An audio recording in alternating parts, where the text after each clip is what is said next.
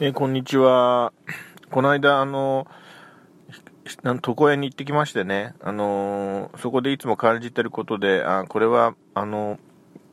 いつか喋ろうかなと思ってたことがありますので、ここで喋りますけれども、私、非常にですね、うん、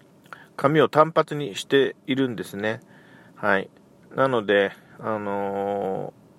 まあ、その床屋さんもですね、あの、非常に、あの、今でいう格安の、あの、床屋さんにね、行ってるんです。はい。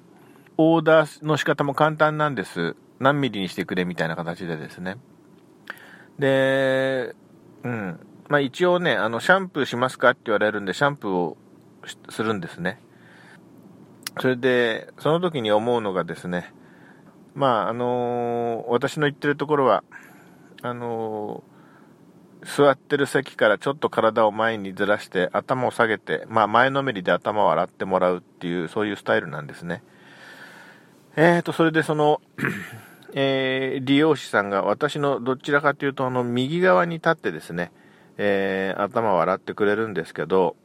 まあ誰がやってもですね、えー、右のもみあげのあたりのあの洗い方が足りないんですね。で、あの、